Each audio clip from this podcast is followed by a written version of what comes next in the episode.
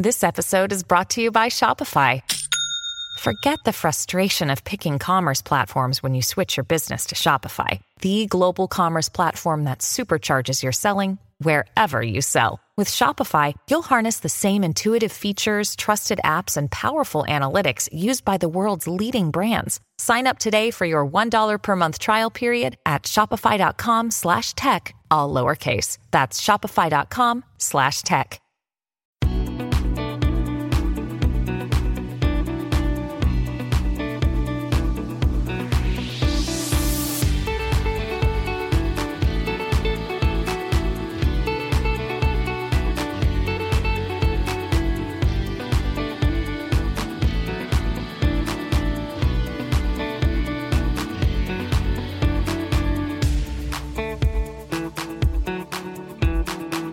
What about your commute? Was it like mine? It took me two and a half hours on Highway 1 this morning, coming in from 200th in Langley into downtown Vancouver, mostly just because of ice.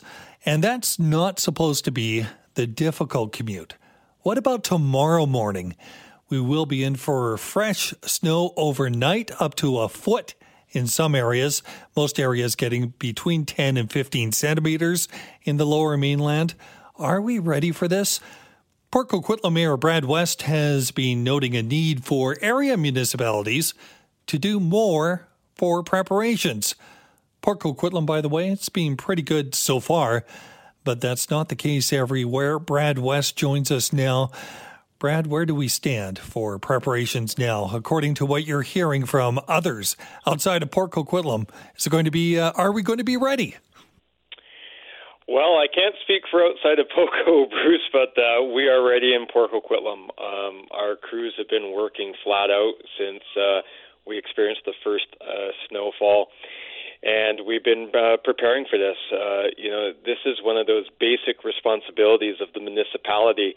It's the type of thing that people send their tax dollars to City Hall for, and you know, we believe in our city that we got to get it right. And so uh, I'm incredibly proud of the work that our crews are doing. They they are working incredibly hard. They are working overnight. Uh, we are bringing in additional people.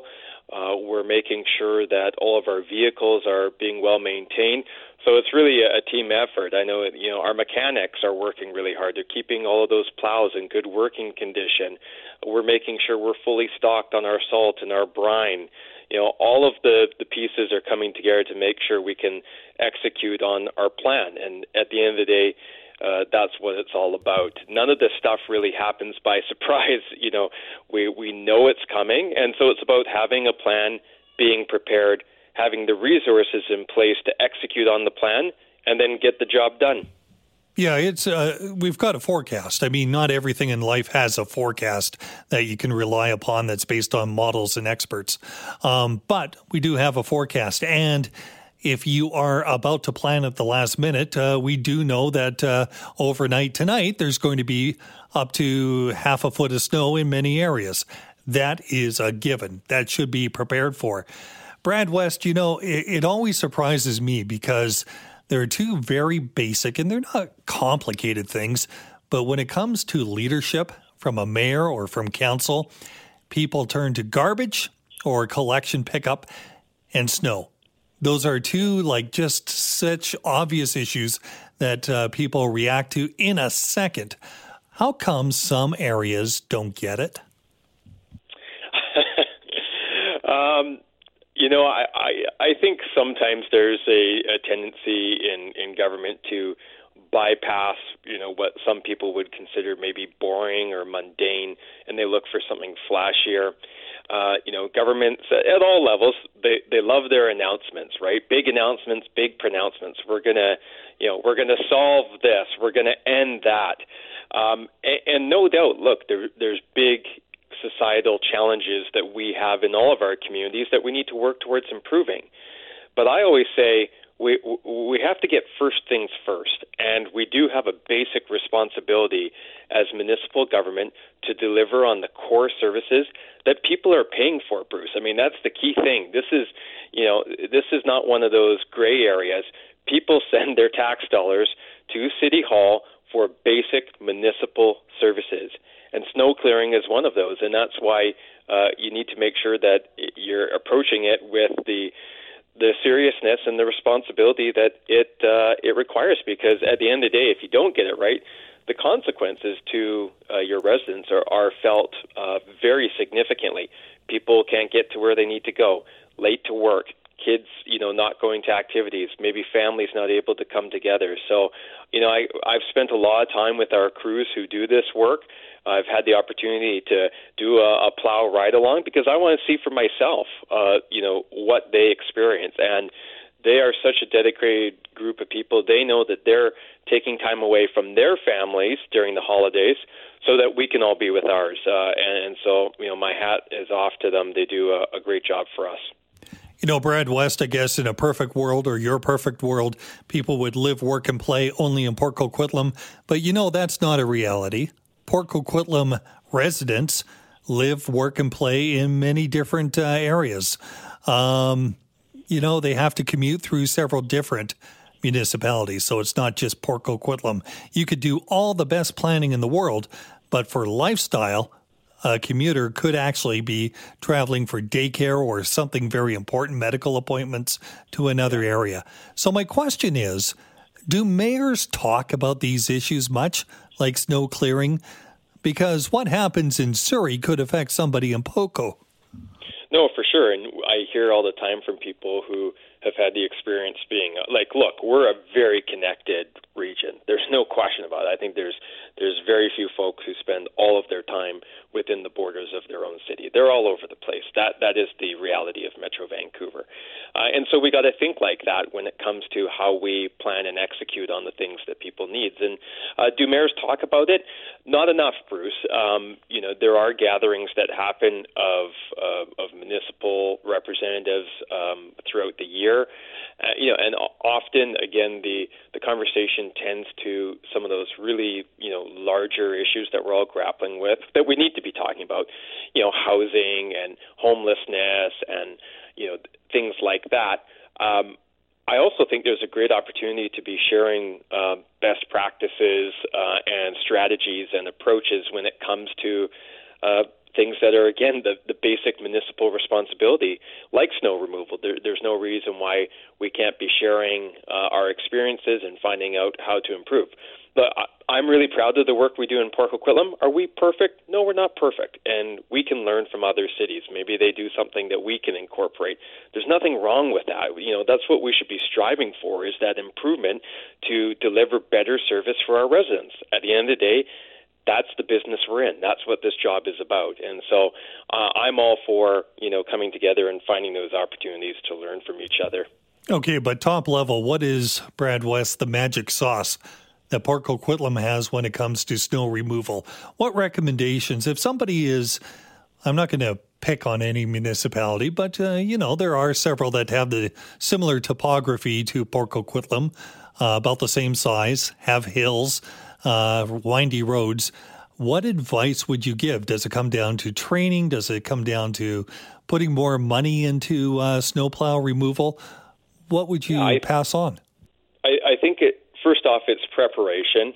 Having a, a, plan, not be scrambling at the last minute to try and uh, you know address a situation as it's unfolding. We, we've seen what that has resulted in uh, in our last dump of snow because then the uh, plows can't get where they need to be, and there's already congestion on the road. So it's planning ahead.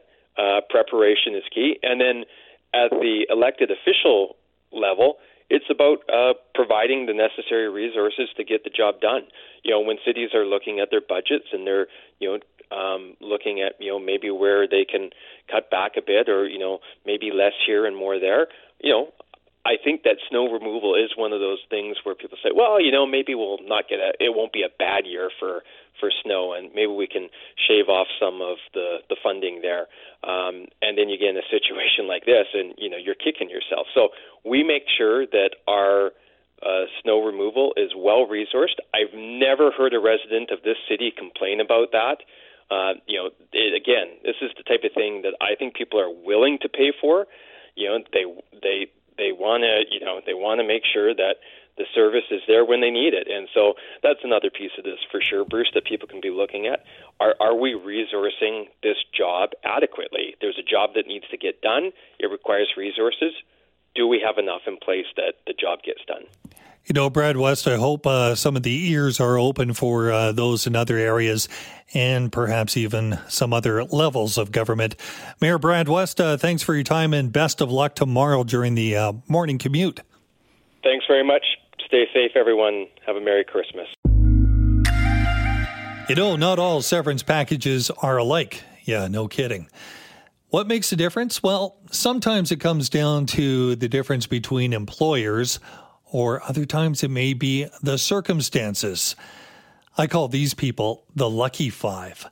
Five people getting $1.3 million in severance when David Eby became premier. Why? Well, the payout is just one part of a very nice set of circumstances for severance payments funded by the BC taxpayer. And it does come into play in this case during the transition from NDP Premier John Horgan to NDP Premier David Eby. Didn't even switch parties. The total again $1.3 million for just five people person that's written about this and some of the circumstances behind that joins us now. It's Rob Shaw, political correspondent for CHEK News. Rob, you know, uh, one has to wonder is this uh, really all that surprising? I mean, who are these people and why are they getting this sort of severance? Well, the people are uh, sort of senior officials in government who are appointees who were fired by uh, the incoming administration of David Eby, that transition from John Horgan to David Eby. And when you fire people, uh, you are obligated to pay them severance uh, under the rules that the province has. And we often see this when a government changes. So when the NDP took power in 2017, there was a bunch of what they thought BC Liberal kind of appointees that they let go, and the payments, uh, the severance payments, ended up being you know, almost thirteen million dollars for 130 some odd staffers. So we we do see it. The issue here, though, is that the government didn't change. It's still the NDP. It's one NDP premier to another NDP premier, and some of these positions, um, the payouts are astronomical, and so that's kind of where the the uh, you know the pause comes from when you look at this this story is, hmm, okay, was that totally necessary, and were the amounts, um, you know, quite high?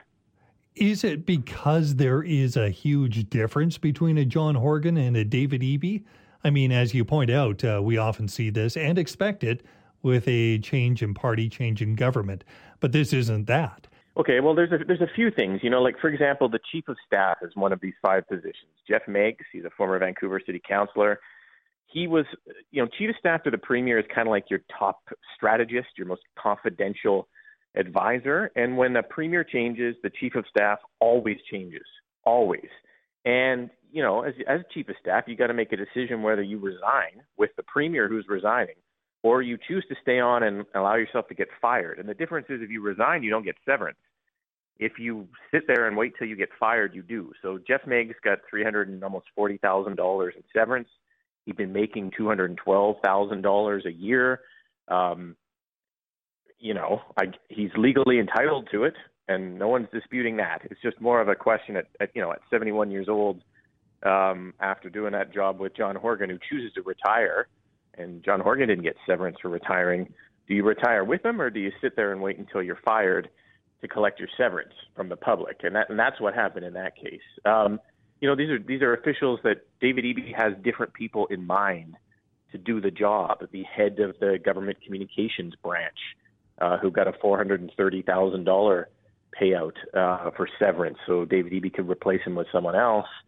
Um, the head of the civil service, the deputy minister to the premier.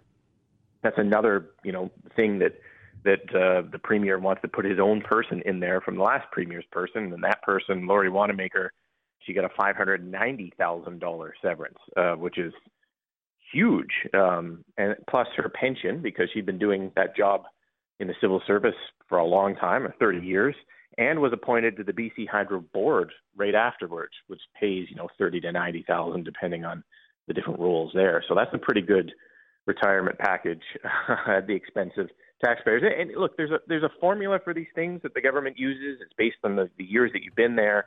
It's based on your salary before you were fired, and it's based on your future years of employability and age and things like that. So the you know, it's not like the premier set these numbers, but they are what they are. They're public funds. So, is this going to be something you think that's going to kind of weigh on the government? Do they have to address it, or is it just going to fade into the background? Yeah, I, think it'll fade into the. I mean, you know, not to be cynical, uh, but I think it'll fade into the background because people have seen this before, and they, uh, you know, it's Christmas and they got other things on their mind. They might be waiting at BC Children's Hospital for hours uh, because of the flu and RSV that's going around. They might be trying to make a credit card payment or dealing with a rising interest rate. You know, it looks obscene these numbers, and um, because they are obscene.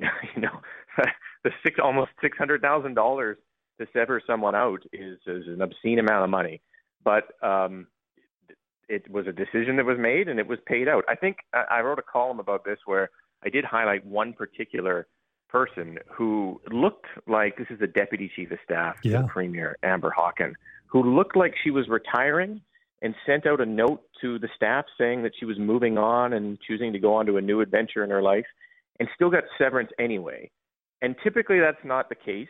In this case, there was some sort of constructive labor relations dismissal thing going on involving the job and the job changing. And she just accepted the job from David Eby and then quit on or uh, was fired on the day that he was sworn in, and so she managed to go from just changing jobs to getting uh, $189,000 in severance, and so those that does draw a question. I'm not, I don't, I'm not sure if the public funds were well used there, and I'm not sure the public funds were well used in some of those other payments uh, either. But it's a system that exists, and it's a formula that exists, and all governments have used it. And I, I know, you know, people want to debate it, I think uh, talking about whether it should be reformed or capped or altered or certain jobs should, you know, um, have certain things that when you accept a job that you're accepting a certain level of risk. I don't know. There's, there's also a reason for it too, and that a lot of these jobs are precarious, and sometimes that's it's a fair way to compensate someone when they're politically on the edge. Uh, but it's a stiff bill for taxpayers to, it sure to is. swallow at this time of year. Do they go to a human resources to ask questions about their best uh, interests in uh, in departing? And if so, do we uh, have any access under Freedom of Information to find out what those emails may have been? Something like, uh, "How do I get the most money when I go to leave? If I was to leave, uh, what are the best circumstances to put it under?" Yeah, well, they do have access to to HR specialists. There's a whole government bureaucracy that that uh, talks about people and their pensions and their payouts and their salaries and their severances. And so they they for sure do. I'm not sure we would get access to that. There's there's privacy rules under FOI involving people's you know personal information and their personal finances that we may or may not get, even though it's public money. Um, it, it's a good question, I guess, and it, it might be something someone looks into for these cases. I, I think the larger issue, though, is looking at the system and and wondering if it could be tweaked in some way. Because if this government ever changes, and it will one day, you know, yep. change, whether it's another premier or another party, taxpayers, based on the last two government changes, can expect to, to shell out probably upwards of $15 million in severance payments just for the change in government, because that, the last couple have been, you know, approaching that range. And is that a good use of money? Is that the cost of doing business? Is it the cost of changing governments? I, I don't I don't know, but it's a question that you know some sort of independent panel or or independent group or ex- experts might be able to approach and analyze for government. So so we have a, some more clarity on whether this all makes sense. Indeed, Rob Shaw, political correspondent for CHEK News. Switching it up, let's talk about if we must Elon Musk. Yes, if we must. Uh, yesterday, interesting, coming from a very controversial CEO and now owner of Twitter, who's already come up with so many different tweets. Well, this one, I think, takes the cake. And we're waiting with bated breath to see the results. Yeah, he tweeted out a Twitter poll and I will read this. This is Elon Musk from yesterday, more than 24 hours ago. His question Should I step down as head of Twitter? I will abide by the results of this poll. Should he step down? Well, 43% said no, meaning 57%, the only other alternative here, 57% say yes, meaning yes, Elon, you should step down as CEO from Twitter. So, what is this? Is it a temper tantrum? Is it a stunt? Who knows? But uh, talking about Elon Musk and his ongoing controversial involvement with his new company is Jesse Miller, social media expert and founder of Mediated Reality. Jesse, thanks for joining us again. As always, great to be here. You know, Jesse, uh, first of all, I got to ask you um, you haven't seen any other responses uh, from Elon on Twitter, have you? Because I'm scrolling down, and as far as I can see, he's retweeted something, but not really much in about 21 hours. Now, I, I don't know what you would do if you were a billionaire, but the idea of spending this much time on Twitter and trying to stir the pot would only be beneficial if it benefited what his long term goals would be. And if the long term goal is rebranding Twitter and making money, well, he's trying to figure out which audience is going to favor what he wants to do in that space. And the majority of journalists who are looking at uh, addressing misinformation or trying to get factual information out, he's not very happy with. So we've seen him uh, delete their accounts. We've seen him try and kind of advocate for free speech in the space, but also when the free speech is directed towards him or critique of him, we see accounts getting banned or their content being removed.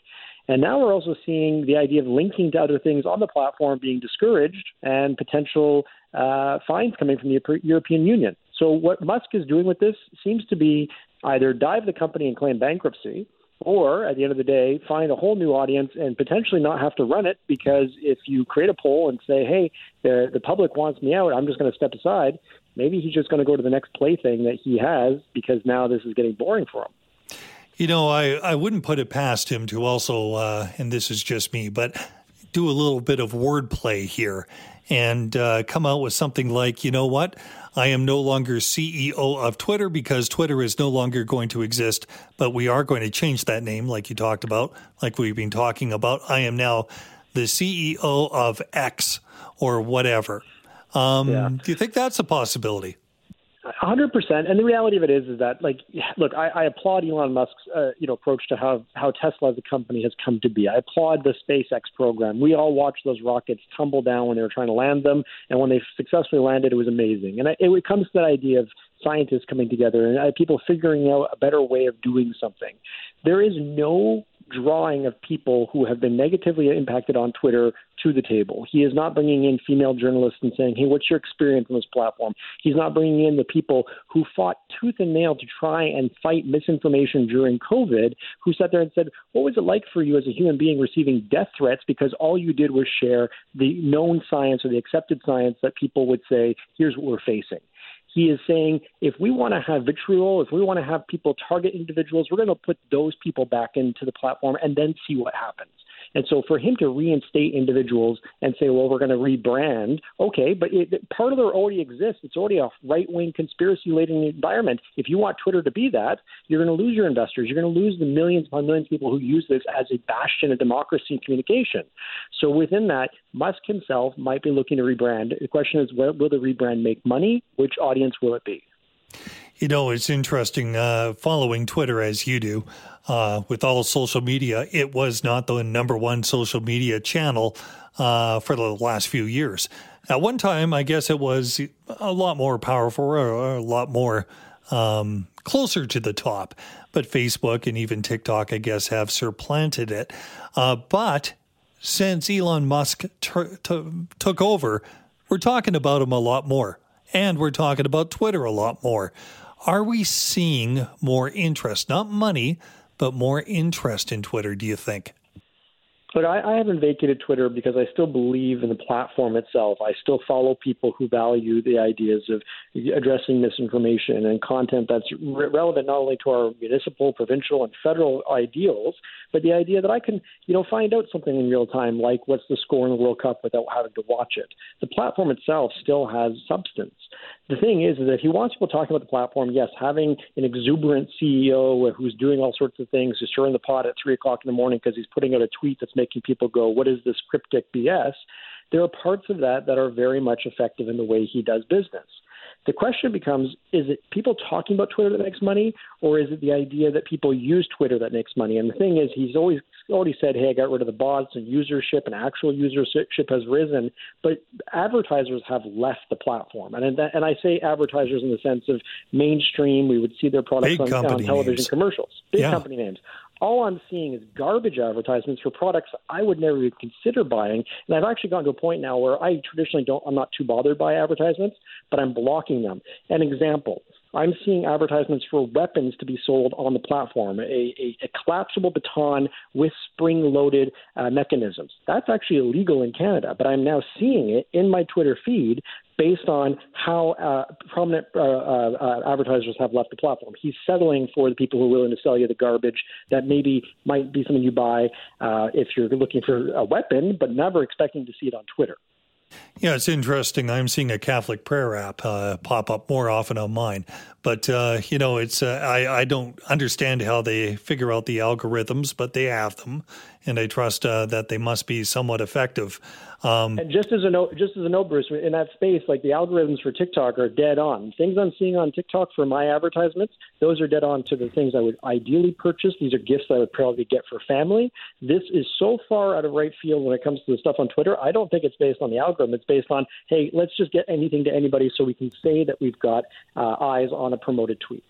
Jesse Miller, this time next year, is Twitter going to exist as Twitter? I hope it does, only without Musk at the helm. I hope that he sees a, a purchaser who wants to buy it and use it for something better than what he sees it as. But ideally, all the people who built Twitter to what it is, and if they're not working there anymore, I'm hoping they build the next big thing. Well, thanks so much for your time. Uh, interesting story, especially like you. I, I love the platform. I, I love Twitter, um, but I'm also very, very curious to see what happens in the days, weeks, months ahead. Jesse Miller, have a great holiday ahead. Thank you, Bruce. Big announcement uh, today from Jobs Minister Brenda Bailey, who says the University of BC, UBC, Simon Fraser University, and University of Victoria along with Vancouver Island University, they're all going to receive some more funding in the amount of about $4.3 million for government research and innovation. All this to help fund projects in the fields of health, technology, and natural resources an amazing announcement uh, for many of the innovators and people working in that space that definitely need some of the projects to get underway or else take them to the next level. She also said that uh, the funds will contribute to 18 projects. These are projects that are already underway at the universities. And we've seen that in the last little while, some amazing technology coming out for anything from sustainability to uh, health things that are just amazing in healthcare and uh, the biohealth space. Uh, certainly, Brenda Bailey does have that background in technology and uh, has an understanding of it. She joins us now. We've got her on the line. We were waiting for a moment as we were just trying to connect, but I think it's safe now to say good afternoon to Brenda Bailey. Hi, Bruce. Good afternoon. Well, good afternoon to you. You know, $4.3 million, when I think of that amount of money, it's not a lot. Uh, an overpass in the province costs more than 4.3 million now. But uh, when it comes to projects in the very early stages, I guess it is the money they need, isn't it? Yeah, you know, this is um, this is money that's coming on top of other money as well. So uh, the four point $3 million is going to four post secondary institutions UBC, UVic, SFU, and VIU. But I should mention that since the inception of the BC Knowledge Development Fund in 1998, we've actually given out $862 million. So it's um, I wouldn't suggest thinking of this 4.3 million as a standalone necessary. No, um, and you know it shows, I guess, an arc or a line where there's more concentration of uh, of interest in some of the innovation that's underway. What excites you right now about uh, the innovation and maybe the ecosystem in our province when it comes to some of the technologies. Uh, do you think that BC is out in front? Oh gosh, how long do we have? uh, we've got so much going on. So, um, I think uh, perhaps the way to answer that is to think of some of the innovations happening in subsectors. Um, tremendous amount happening in regards to green technology and clean technology. Um, you know, a lot of people talk about uh, carbon engineering, which is um, carbon sequestration from the air. That's a very exciting uh, potential for sure that would have worldwide implications. And there are many examples um, in the area of clean tech that could really have pivotal implications, not just for British Columbia, but everywhere. Um, we're seeing incredible innovation in biotech. Um, the mRNA and dRNA work has been extraordinary, and our biotech sector is absolutely taking off. So that's really exciting. Um, you know, I come from software and, and video games, and in the 20 years that I spent in the tech sector, one of the things that I've seen is the, you know, people might not know this, but video games are ridiculously difficult to make, and the reason is, is often they're multiplayer games where you have many millions of people all around the world in different time zones wanting to have a shared experience. Um, also, the visuals that are demanded for by people um, have to be very, very uh, well. They're world leading, and uh, our sector in British Columbia has been phenomenal and continues to be a world leader. But what's really interesting is you see a lot of that technology moving into other spaces, for example. So, a lot of the 3D visualization that um, was really uh, perfected in many ways in video games, we see in mining, in forestry, coming into other sectors. Uh, when you think about VR, for example, really, really interesting. You can. I recently went on a VR tour of a uh, a brewery, and while a person who owns brewery equipment might have previously had to bring over a technician from Germany to fix that particular piece of equipment, now they put on a couple of VR headsets and do that work uh, remotely uh, in 3D. So there's a, a lot of lot of uh, implications happening right now, and uh, tremendous work all over the province. You know, it's interesting. I had the opportunity a couple of weeks ago to see uh, the Venture Showcase at UBC Robson Square, put oh. on by Entrepreneurship at UBC. Just amazing some of the uh, the ventures and some of the mindsets with uh, with the people that are looking to solve issues internationally. Does mm. BC have a leadership role here? Oh, absolutely. Yeah, there's no question. We we have had a lot of leadership in British Columbia historically, and that continues. And, um, you know, many folks don't uh, realize the impact of British Columbia technology. We have that uh, sort of Canadian way of not necessarily. Um, my grandmother used to say, "Don't toot your own horn," and we suffer from that a little bit. Um, but there's Canadian technology in so much of the technology that we use every day in Microsoft's uh, Outlook, for example, and in other uh, commonly used tools. Many, many Canadian companies have been purchased by larger companies, and we use their products every day without even knowing it. There's also this uh, big competition from the U.S. market to the south of us. And there's a mm-hmm. lot of research money that is based, uh, well, down the coast in areas uh, like the Silicon Valley. How do we compete? How are we going to compete with them? Well, you know, it's really interesting. Um, I'll share with you that CBRE recently did a study looking at um, different tech sectors and who is coming out ahead in terms of growth. And uh, Vancouver was actually on top. And that's comparing to places like Austin and Seattle and Toronto and Montreal, and our growth rate was higher. So it's quite interesting. There's a lot going on in Vancouver. And in terms of what our competitive advantage is, ultimately, it's people. And we have a, a very dynamic ecosystem. And, you know, I just want to give a shout out to the quality of education that uh, folks get in British Columbia. Amazing post secondary institutions. Really important, though, for us to keep that up. Um, I know since 2017 we've added 2,900 tech seats. We have 2,000 more coming that I'm consulting on, and you know we need more. So it's uh, uh, an incredible ecosystem, and um, certainly it's part of my responsibility to ensure that that continues to be so and, and further grows it. Brenda Bailey, thanks so much for joining us. We hope to have you back. Very exciting indeed.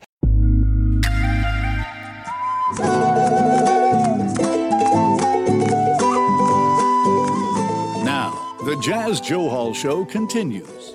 And it is Bruce Claggett in for Jas. I think you can still hear or sense that collective exhale around the world. Lots of reaction still coming into that huge game yesterday, World Cup game into penalty kicks, but Argentina finally edging out a victory. What a way to do it. Ryan Lehal is our technical producer and is with Vane Van den Bosch, marketing manager over at Latincouver. Uh, Ryan, boy, uh, what a game, eh? Oh my God! Oh, uh, Bruce. what can you say? What can you say about that? I mean, it's tension. Wow. I don't think I've seen a game that had absolutely everything. Like, did you watch it, Bruce? Uh, no, you see, I was watching it, but also caught it out of the corner of my eye when I had to work and do a couple other things, and I could still sense the tension with every single moment. And uh, you know, people were just glued and why wouldn't you be? oh um, yeah, oh yeah. Like you had France against Argentina. The whole build-up to this final was just incredible. You had Lionel Messi chasing that World Cup that he's been chasing his entire career to finally be cemented as you know the best player to ever play best player the game. in the world. Exactly, exactly. You, or could you? You can't some people will say, hey, you couldn't have never even argued that, even if he didn't win this World Cup. Again, he did go to the final with Argentina back in 2014. They lost to Germany, that one in extra time. This one almost kind of slipped away from him here, too, Bruce. I mean, Argentina took that 2 0 lead, yep. got to about just before the 80th minute, and France got a quick one. Then they got another one. And in my head, as I was watching this, I was kind of thinking, like, if he loses this, that's going to be kind of the whole narrative for oh, yeah. maybe the rest of his, you know, life even. Like he blew that 2 nothing lead. Now, Argentina did end up squeaking this one out yep. in extra time in penalties. And I got to say for me, I was quite happy about it, but you know who was even more happy about it, Bruce? The? Argentinians, of course. now, this is Telemundo commentator Andrés Cantor. This was him on air uh, once that uh, last penalty went in.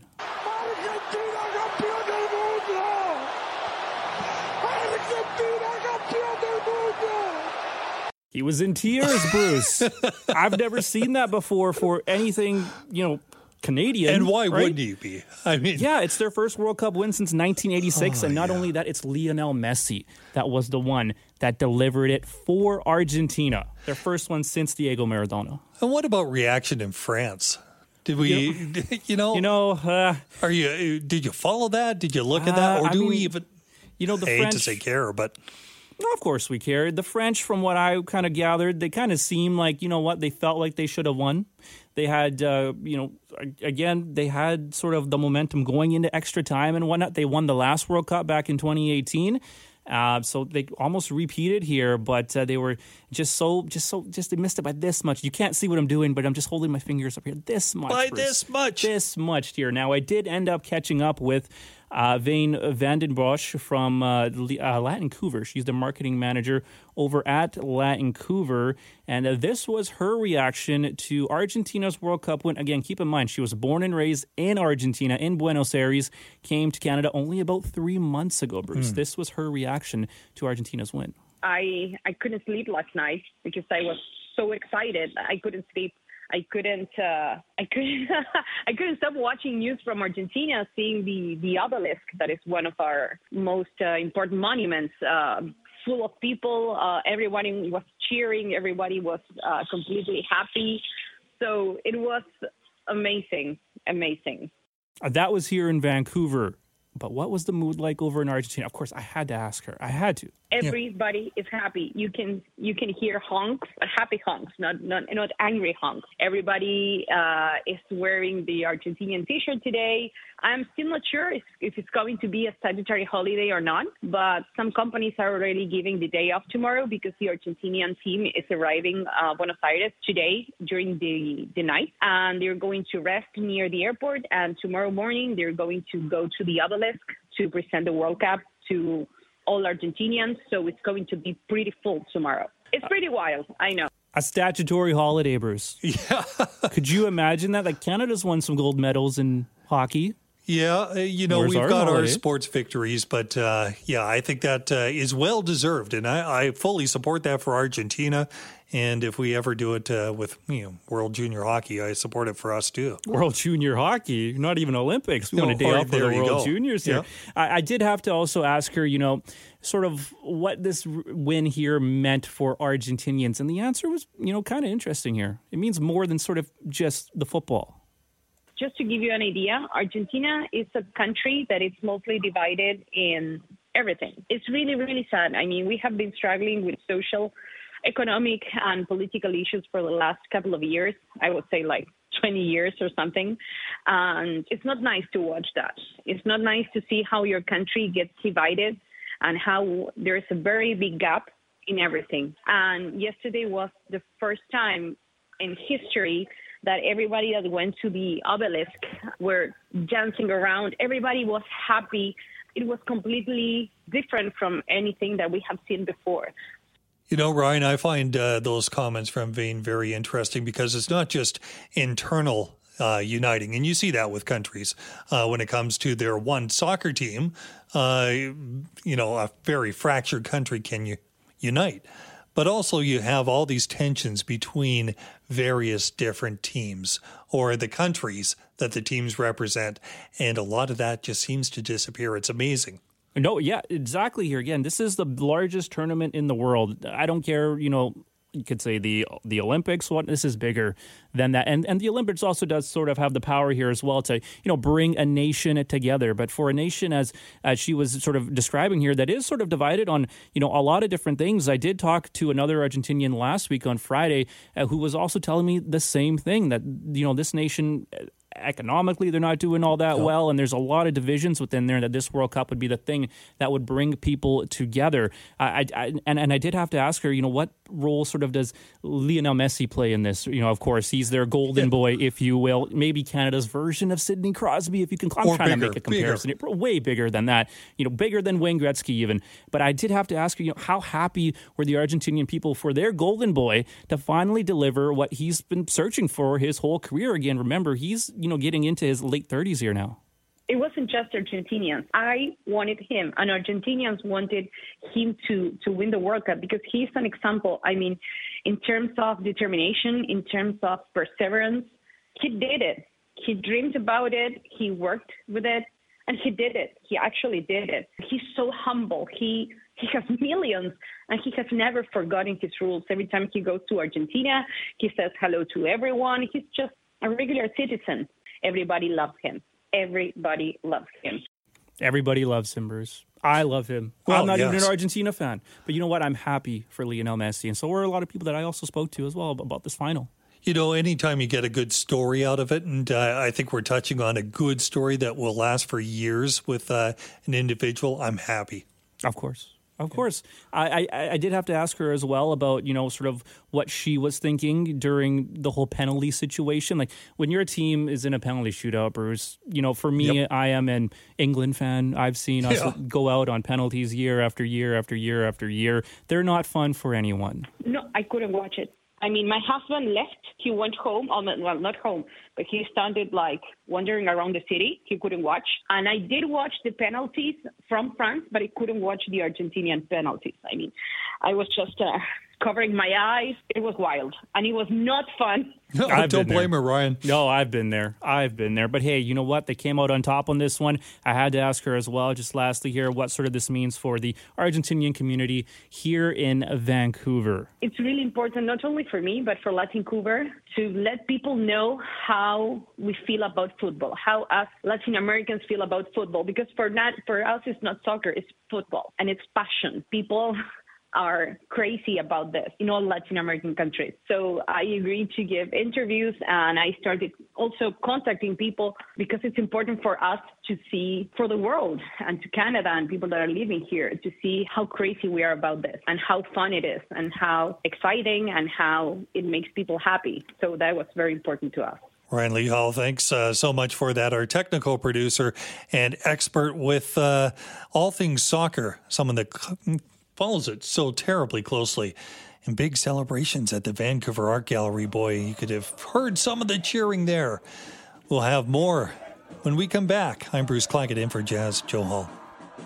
AM 980 CKNW Vancouver, a Corus entertainment station.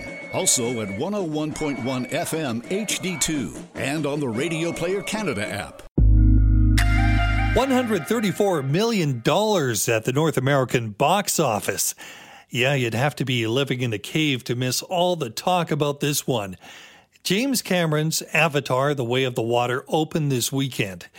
It is a huge film, both in terms of its length also, in terms of its story and cinematic innovation, well, Rick Forchuk is our go to for all things film, and he took a closer look at this, and we're lucky to have him join us.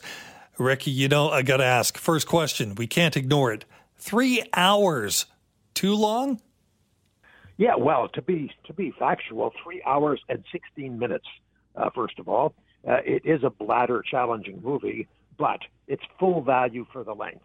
Uh, there was not a spot in there, Bruce, that I felt like uh, I was getting bored or looking around wondering what I should do next or wondering what would happen next. It actually just slipped by in a hurry.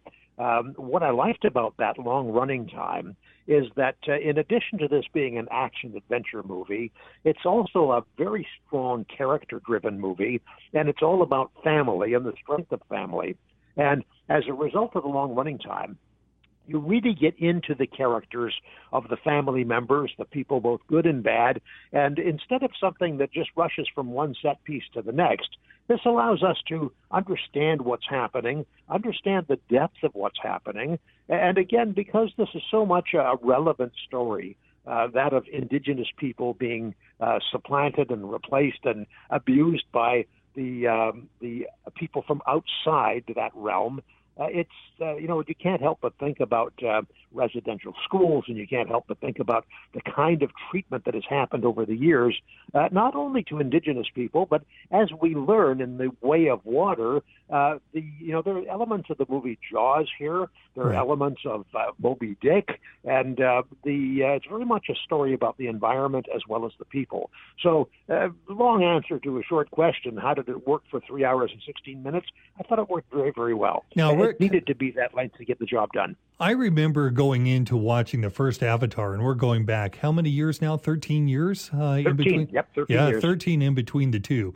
And with the first installment, uh, I knew it was going to be a visually spectacular movie. What sort of thing do you go into a movie like this really expecting? What sort of mood do you have to be in? Well, a couple of things, Bruce. It's a good question. Um, one of the things I would recommend is that um, even it's been 13 years, and even if you saw the original in the theater, uh, I decided to go over to Disney Plus, where the original Avatar is streaming, to watch it again, and I was amazed at how much I had forgotten about this movie. Just amazed. So, if you have an opportunity to see it, uh, the original before you go to the new one, that's great. Uh, the problem with sequels of every sort especially those that are done using a groundbreaking technique, such as the original Avatar, where mm-hmm. an entire world was created we've never seen before, is okay, now that's been done. What are you going to do for an encore? Uh, well, what they've done from an on, for an encore is they've gone to the water and away from the boreal forests that were the uh, habitat of the original Na'vi people in the first movie. So, what you can do as you approach this is just go with the flow what I found so unique about this film is that it wasn't long before I did not feel like I was watching a movie. I felt like I was in the movie, like I was a part of the movie. The 3D, which I would really recommend here, is so all encompassing that it makes one feel like you're really there. And when you look around at the, the habitat and the characters, it feels so real. So be prepared for an experience, and I don't want to oversell it because when that happens, people say, "Well, yeah, I went, and the guy said it was really, really fantastic, but it wasn't that great." Uh, I don't want to oversell it, but I do want you to know that uh, this is an experience. It's not just a film, and there's so much depth to it, and it's beyond that. It's also an action adventure thriller, so it's got it all. And I would just be ready for a good time, Bruce. Just a really good time with this film. Will this have any life afterwards when it eventually comes out for the home screen? Uh, yeah, it will, uh, because it's still a great story. Now, the, the 3D is fabulous, and it does need to be seen the first time at least in that format. Uh, but I think it'll have great legs. A couple of things here about this movie. Um, number one, uh, the uh, the the word is so strong uh, it's going to be there for repeat business for a long time. Well, would not be surprised if Avatar is still running in first run theaters by in the middle of January and maybe even beyond that because the word of mouth is so strong. And yeah, eventually, eventually it will show up on the small screen. But they'll do so as part of a marketing plan because there are three more movies planned for this. Uh, these have been done simultaneously with Avatar: The Way of Water, and um, each one of these is going to be a set piece unto itself. And I think we're going to be set up with uh, you know, probably a DVD release with all kinds of outtakes and all kinds of interviews James Cameron is a, genius. He's a certifiable genius. And the job he's done here to both entertain and inform us is phenomenal. So I think this one will live many lives beyond just this time in the theater, Bruce. Do you think this is James Cameron's final piece? Yeah, it's a good question. I'm not sure. I think that um, he is so good at what he does and such a smart director yeah. and such a smart writer of story that anything he does stands alone. I mean, at one point when he did Titanic, we would say, well, that would be the ultimate. Right. Uh, but af- after Titanic, we have Avatar. Now we have Avatar, then we have Water, and I don't know what else he has up his sleeve, but uh, he's a remarkable individual. I was just talking with somebody who's a Hollywood writer on the phone this morning, and he had just come from a meeting with James Cameron. And he said, you know, the guy really gets a bum rap in the medium. He's one of the warmest, smartest, uh, most interesting people I've ever spent time with. And I've never had the opportunity to spend time with James Cameron, but I know he gets knocked around quite a bit in media. But uh, those who are on the inside uh, just revel in his genius and uh, revel in the light. So I, I think he's a remarkable person. I think this legacy that he's leaving with the kinds of films that he's produced is just sensational. It uh, a hundred years from now, people will still be marveling at them. I'm sure. Well, I guess we're too late for the Oscars uh, this year, but The Way of the Water could be around for some uh, some picking up some statues uh, the following year. Yeah, well, it's going to be all about the cinematography, uh, the underwater scenes. I think that that's where it will be. It's not likely to get any nominations for Best Actor uh, or Best Actress or Best Supporting anything, but for sure cinematography, for sure screenplay. Uh, hopefully, Best Picture, although big, big movies like this rarely get Oscar consideration in that regard. But it is an experience, and thank you so much to Rick Forchuk for that. Have a safe and happy holiday.